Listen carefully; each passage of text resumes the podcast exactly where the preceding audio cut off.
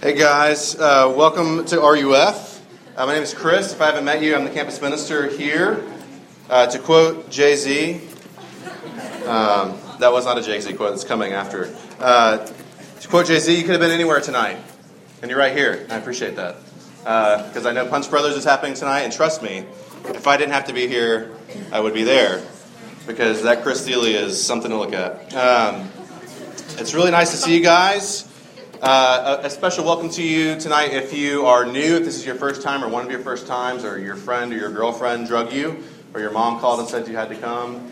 Uh, it's really nice to meet you. Uh, we really do want to be a welcoming place. Everybody in this room is needy for God's grace, and so uh, you're welcome here with us. Uh, we're looking uh, in the book of Ephesians tonight, in Ephesians 5. If you have a Bible with you, go ahead and turn there. Uh, we've been going through the book of Ephesians together and seeing how this gospel, this good news of Jesus, is meant to not just transform uh, the spiritual part of our life, but everything in our life, even the really sort of boring, mundane stuff. The gospel is going to get in there and change us. And um, maybe you're from one of those families that's like really proud of being, you know, the Smiths or whatever. Um, like if you've seen um, Billy Madison, you know, the, the O'Doyles, you know, O'Doyle rules. Um, maybe your family is the one that's like, they'll say things like, uh, you know, the Andersons always win at volleyball. Or the Martins always try their best. Or the Seals are always kind. Um, something weird like that that your family always says. We, as a family, are this certain way. Maybe that's your family. Uh, that's, that wasn't the family, the kind of family that I grew up in. We weren't really like that. We didn't have that kind of family dynamic. But I know some of you do. But now that my wife and I have two uh, daughters, we find ourselves saying all kinds of weird stuff like that, uh, especially at the playground. Okay? Um, if you haven't been to the playground lately, the new thing to do if you're a kid, especially an overexcited young boy, is to go up the slide. Okay? Maybe you were that kid. Maybe you were the up the slide kid. And don't ever come to a playground where I'm at. Because clearly, that's not how this slide is supposed to be used, right? And so we'll say to our three year old daughter, honey, that's not how we use the slide. Okay? That's not how we do it. Uh, and I'm, I'm okay with that language because I know one day it's going to be, well, honey, that's just not how we dress. Okay? But, you know, but they let her dress like, well, that's not how we dress. Okay? I don't care what anyone else lets their kid do. That's not how we dress. And tonight in this passage, Paul is coming to us and saying, okay, look, God has saved you in Christ. If you're a Christian, you put your faith in Jesus, He saved you. But He didn't just do that so He could take you to heaven, as wonderful and glorious as that is. He saved you so that you could be His child because he wants to be your father. Uh, he wants you to be in his family. He wants you to be really, really close. And Paul's coming to us tonight and saying, there's certain things that we do as children of God. There are certain things that we don't do as children of God. And I this passage is pretty much all do this, don't do this. Okay? But as you're listening to it, don't forget the first thing he says when he says, Look, you're beloved children now do this. And I think if we have open eyes, open ears, open hearts, there's a lot of joy and wisdom in here, even as Paul tells us what we should do. So let's read in Ephesians chapter 5. When we read verses 1 through 21, you will see that we're stopping at 22, right before it says, Wives, submit to your own husbands. And I promise we will get there next week. So there's a teaser for next week. If you've just been waiting to study that passage. This is the one about anyone that's sexually immoral won't inherit the kingdom of God. Okay, so that's the one we're going to do tonight. Right. Uh, Ephesians chapter 5. Listen, this is the word of the Lord. Therefore, be imitators of God as beloved children, and walk in love, as Christ loved us and gave himself up for us, a fragrant offering and sacrifice to God. But sexual immorality and all impurity or covetousness must not even be named among you, as is proper among the saints. Let there be no filthiness, nor foolish talk, nor crude joking, which are out of place, but instead let there be thanksgiving. For you may be sure of this, that everyone who is sexually immoral or impure, or who is covetous, that is, an idolater, has no inheritance in the kingdom of Christ and God. Let no one deceive you with empty words, for because of these things the wrath of God comes upon the sons of disobedience. Therefore, do not become partners with them. For at one time you were darkness, but now you are light in the Lord. Walk as children of light. For the fruit of light is found in all that is good and right and true. And try to discern what is pleasing to the Lord. Take no part in the unfruitful works of darkness, but instead expose them. For it is shameful even to speak of the things which they do in secret. But when anything is exposed by the light, it becomes visible. For anything that becomes visible is light. Therefore, it says, Awake, O sleeper, and rise from the dead, and Christ will shine on you. Look carefully then how you walk, not as unwise, but as wise, making the best use of the time, because the days are evil. Therefore, do not be foolish, but understand what the will of the Lord is, and do not get drunk with wine, for that is debauchery, but be filled with the Spirit addressing one another in psalms and hymns and spiritual songs, singing and making melody to the Lord with your heart, giving thanks always and for everything to God the Father in the name of our Lord Jesus Christ, submitting to one another out of reverence for Christ. This is God's word. Let's ask for God's blessing. Father, we thank you for your word. And Lord, we thank you that it's been read, and we confess to you that that's enough, Lord. There's a lot here. And a lot of it is uh, perfectly crystal clear for us. Lord, your word um, can penetrate us, it can change us. But Lord, because you're kind, would you bless the teaching of it now?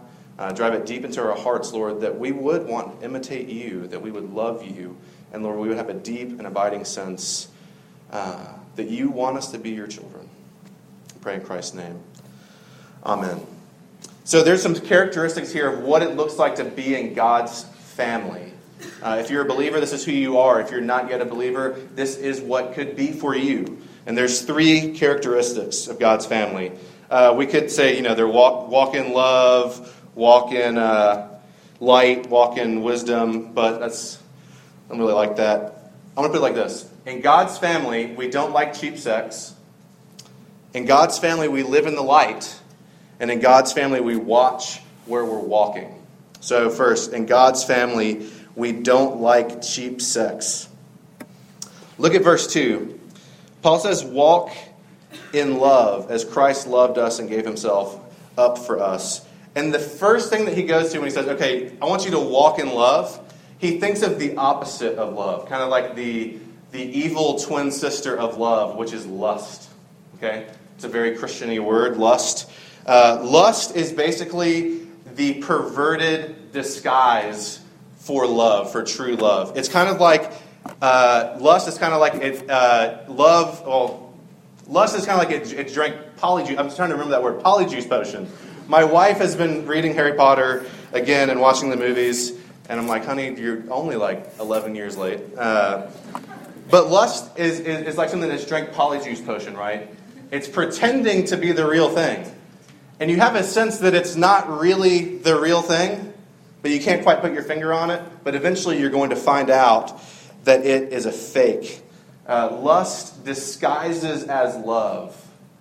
It gives you the same feelings, the same butterflies as love, but it is not love. And Paul comes and says, Don't do these lustful actions. He says, Don't commit sexual immorality. Put away all impurity.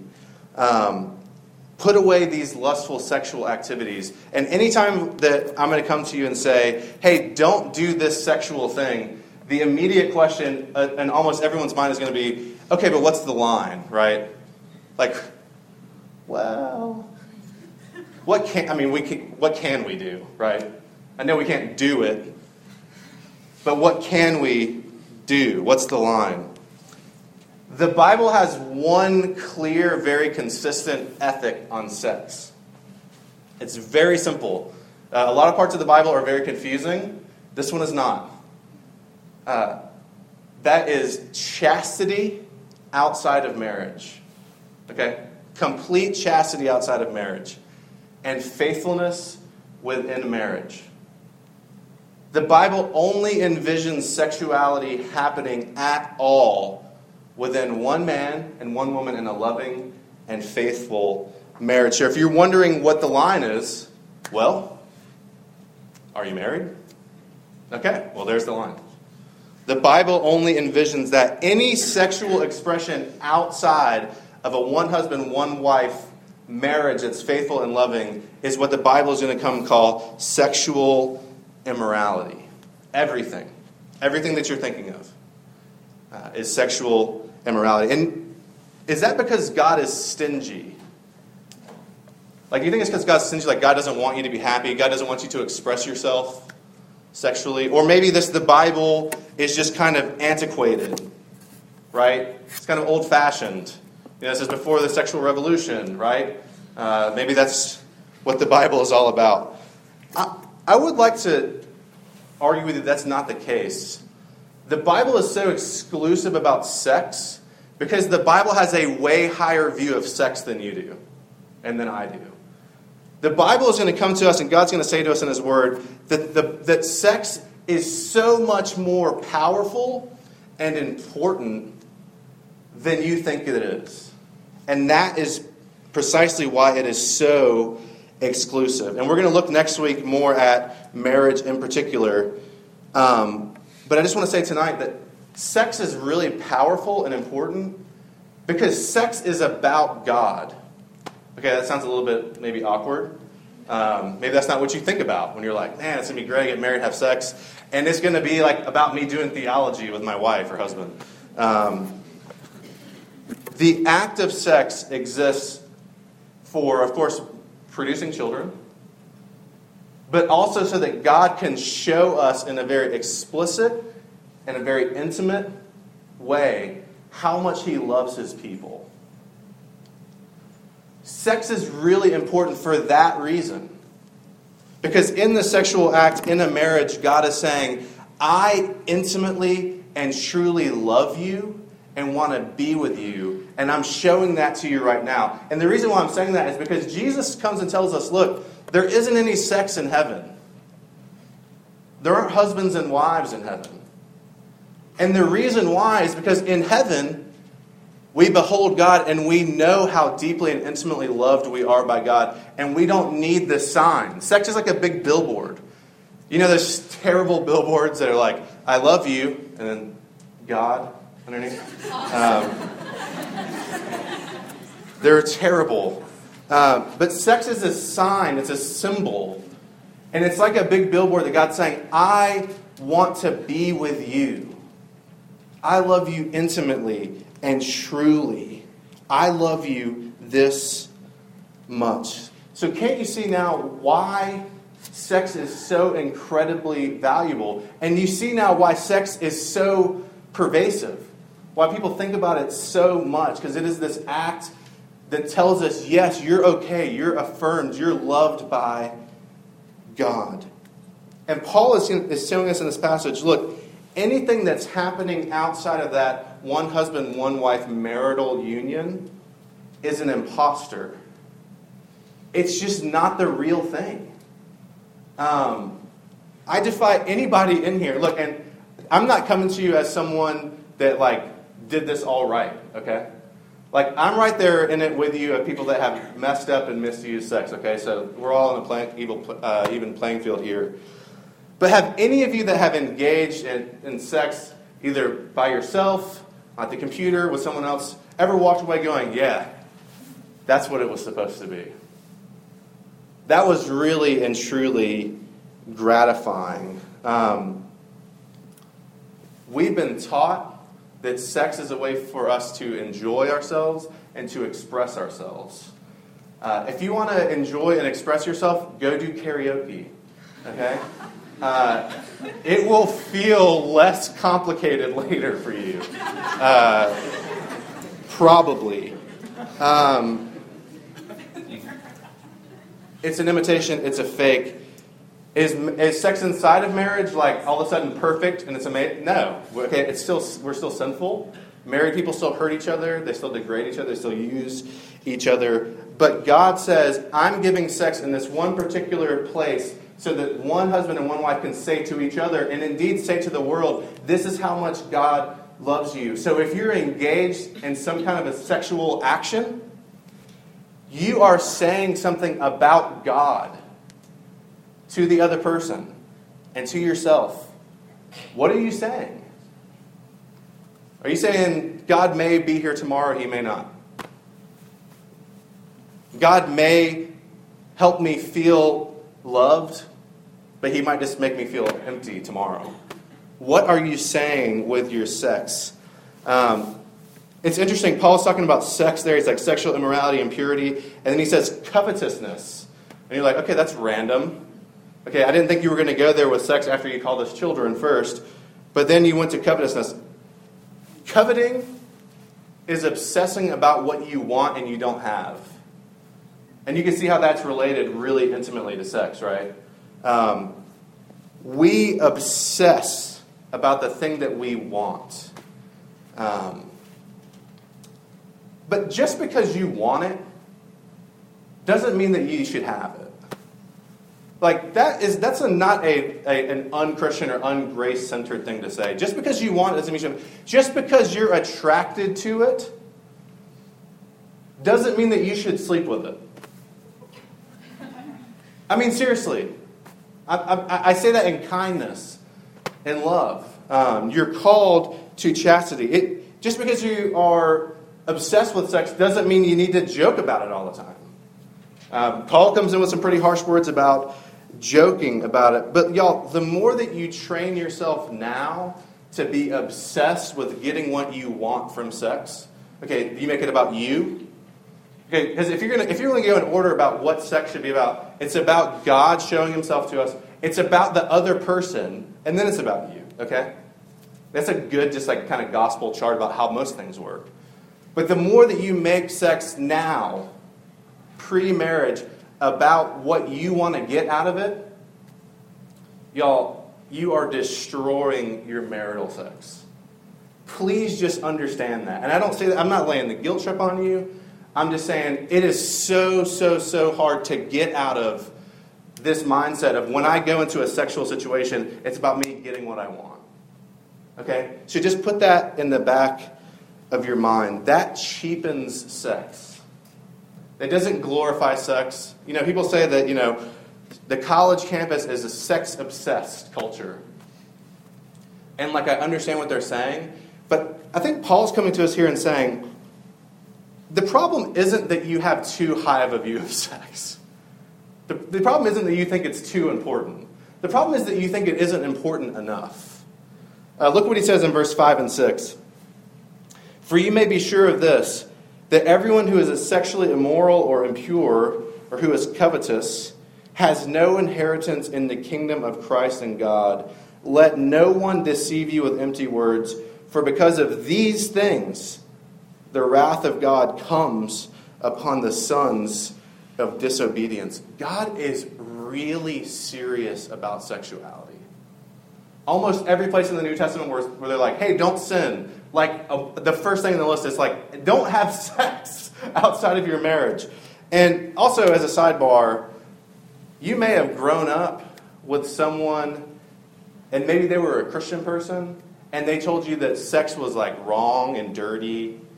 Um, or someone may have taken advantage of you in some way, and I'm really sorry for that. Um, but sex is good. Sex is ordained by God, and Paul is coming and saying, don't take it lightly. Don't cheapen it. Don't, he says, don't let there be any filthiness or foolish talk, nor crude joking. Okay, I'm again right there with you in the circle of just getting blown up by Paul here. Um, the way you talk about something is really how you feel about it, let's be honest. Um, don't take sex lightly, don't cheapen it. Um, and so the question is this what's more valuable to you? What God can give you in terms of being loved and affirmed, or getting off, if you're a guy, to put it crassly, with someone else or at the computer? Which is better? Which makes you feel truly satisfied when you wake up? Um, are you going to settle for that? And if you're a girl, look, uh, look, guys want to be wanted and desired too. Okay, so this is for all of us, but especially ladies. I know that you want some, you want someone to want you, and I, I get that. Um, but what do you want a guy to want you for? Have you given up thinking he'll love me and accept me for me, and just thought, so, I'm not sure if that's going to happen, so I better just lead with my body, and maybe I can hook him with that, and then he'll like me later. Um, please, there's a there's a great Bright Eyes song called "Lover I Don't Have to Love." Um, it's a really good song, but it's really pointing.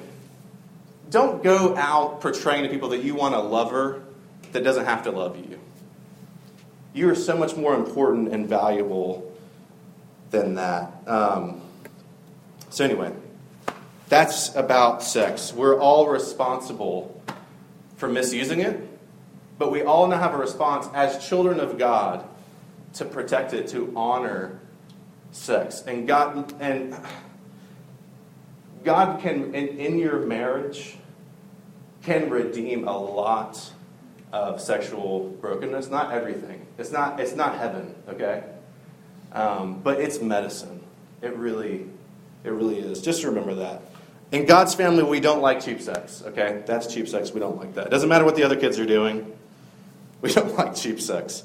All right. In God's family, we live out in the light. We live in the light. One of the difficult things about sex is that it's very private, right? So it can happen in the dark, right? Well, generally it happens, you know, in the dark. Happens behind closed doors, hopefully. Um, considering most of you live in dorms, uh, we can hide it. It's in the dark, and sin loves darkness. Sin loves to be under a rock. Sin loves to be in a closet somewhere, festering. It loves secrets and whispers. But God says we are not to live like that as His children. Look what He says here uh, in verse 7. Therefore, do not become partners with them. That's the, these sexually immoral people. For at one time you were darkness, but you are light in the Lord. Walk as children of light. You used to be, he doesn't say you used to be in darkness, but now you're in light. He says, look, you used to be darkness, but now you are light. We looked at this last week, right? Putting on, new, or the week before spring break, putting on the new clothes. Look, your old self doesn't fit. This new person is really who you are. You are really light. And basically, what this means is uh, as children of God, we don't repress, we don't hide from who we really are. We come out and we allow ourselves to be exposed, to be honest before God. And that can be awkward. Some of you guys know this, right? You've become a Christian and so you go, okay, I can't be the same person I used to be. I can't do all those same things. And now I'm in all these really awkward social settings, right? Because all my old friends kind of, it's like at the playground again. Uh, my wife says, Georgia, that's not how we use the slide. But the awkward part is the other kid is still climbing up the slide, and his parents are right there. And, you know, we're saying, honey, we don't use the slide like that. And there's this awkward tension. Like, well, what's so wrong with using the slide like that? Why you gotta talk like that in front of my kid? Uh, some of you guys have felt that very, very intensely. Oh, okay. So now, now you're you're better, right? You're better than us. You don't do that stuff anymore. Okay, cool. Yeah, yeah. Uh, your old friends. Uh, some of us know that really, really all too well. It makes us feel very, very awkward to put on this new clothes to walk uh, in light. But what people don't know when they're looking from the outside and saying, oh, yeah, well, you're just fake now. You've changed. That's not the real you. What they don't know is that light that's shining on them, it's, it makes them uncomfortable. Because suddenly, just by not getting hammered and not hooking up and not constantly gossiping all the time, you're saying to them, hey, I stopped doing that, and what you're doing is wrong too, and it makes them feel uncomfortable. But that light also shines in our heart. Uh, and this is really the kind of the point that I wanted to make. The light of Christ, when we become children of God, we become light. We're born of light. Jesus, God is a burning fire, a consuming fire, and He lights us on fire. And suddenly that light shines in our hearts and it shows the shadows and the dark parts in our heart. Uh, I remember when I was kind of hearing the gospel and was not yet a Christian, which happened for me when I was in college. Um, I remember always being really confused, right? Because there was always these two people in the Bible. There was like righteous people and there was unrighteous people. And I remember reading Psalm chapter 1.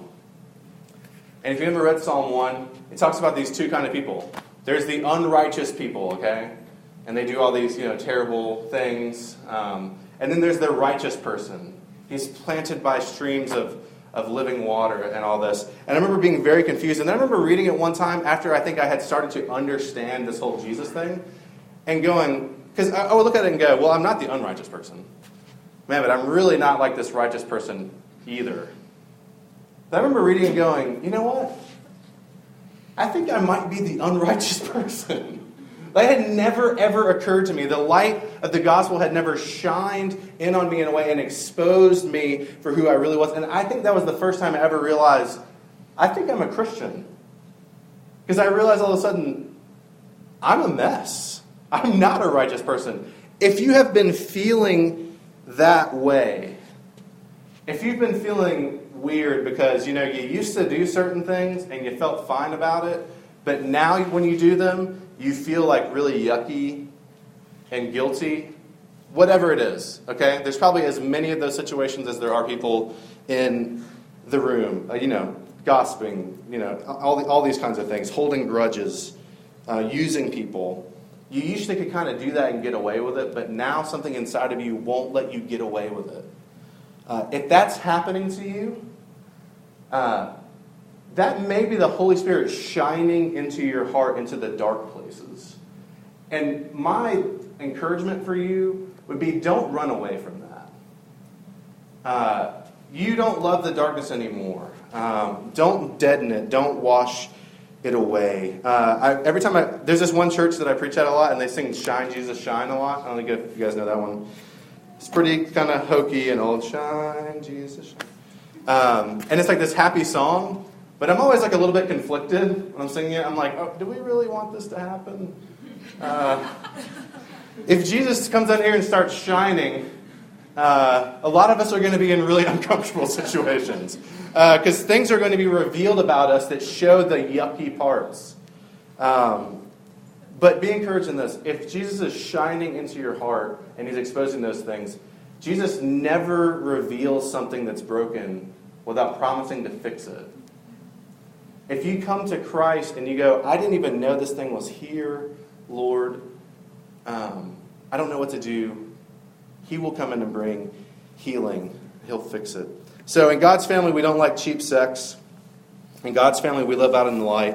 And in God's family, we watch where we're walking. We keep our head up. In darkness, you're always bumping around, right? Bumping into something you have no idea where you're going. To continue the playground metaphor one more time, uh, you know, part of the problem is with a kid is running around, he's not watching where he's going. That kid is a detriment to the playground and is going to hurt my child. Um, my daughter actually has a broken leg right now. She gets the cast off tomorrow, thank God. Um, but, you know, just playing and the kid didn't know where he was. Uh, that's what happened. You say, hey, watch.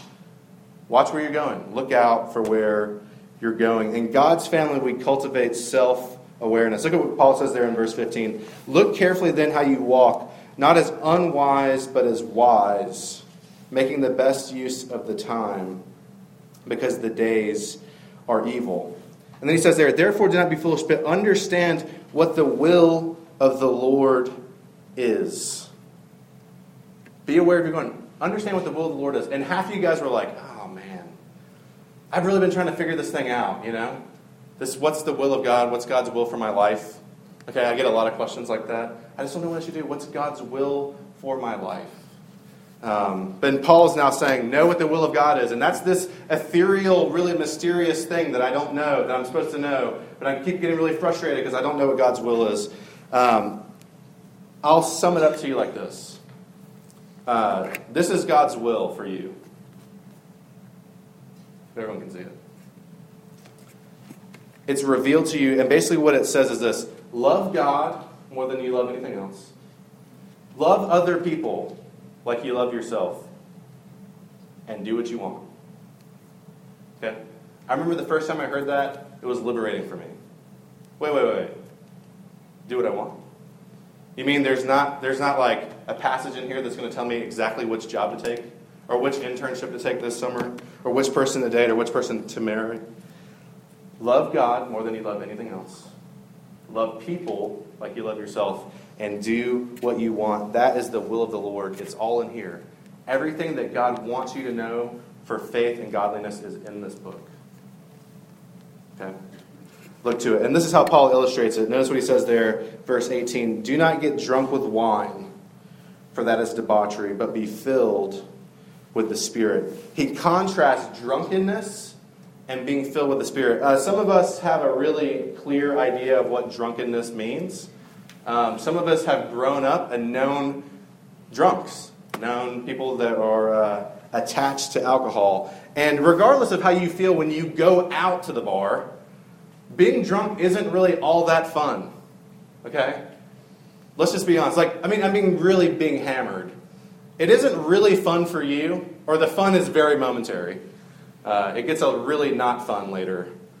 Um, but it's also not fun and safe for other people that are around you. When, you, when, when you're drunk, you, you're just kind of unaware of what you're doing. You're unaware of how what you are doing affects other people. My Uncle Jack uh, is an alcoholic. And I remember as a child, it was like 1 o'clock in the afternoon. And uh, my cousin and I were playing Dr. Mario, which was a great classic Nintendo game. And uh, with, but it's all about arranging pills. Uh, it's probably not really appropriate for children. Um, but we were playing Dr. Mario, and my Uncle Jack was passed out on the couch, just stone drunk, hungover. And I remember he stood up in a pair of jorts, and that was it.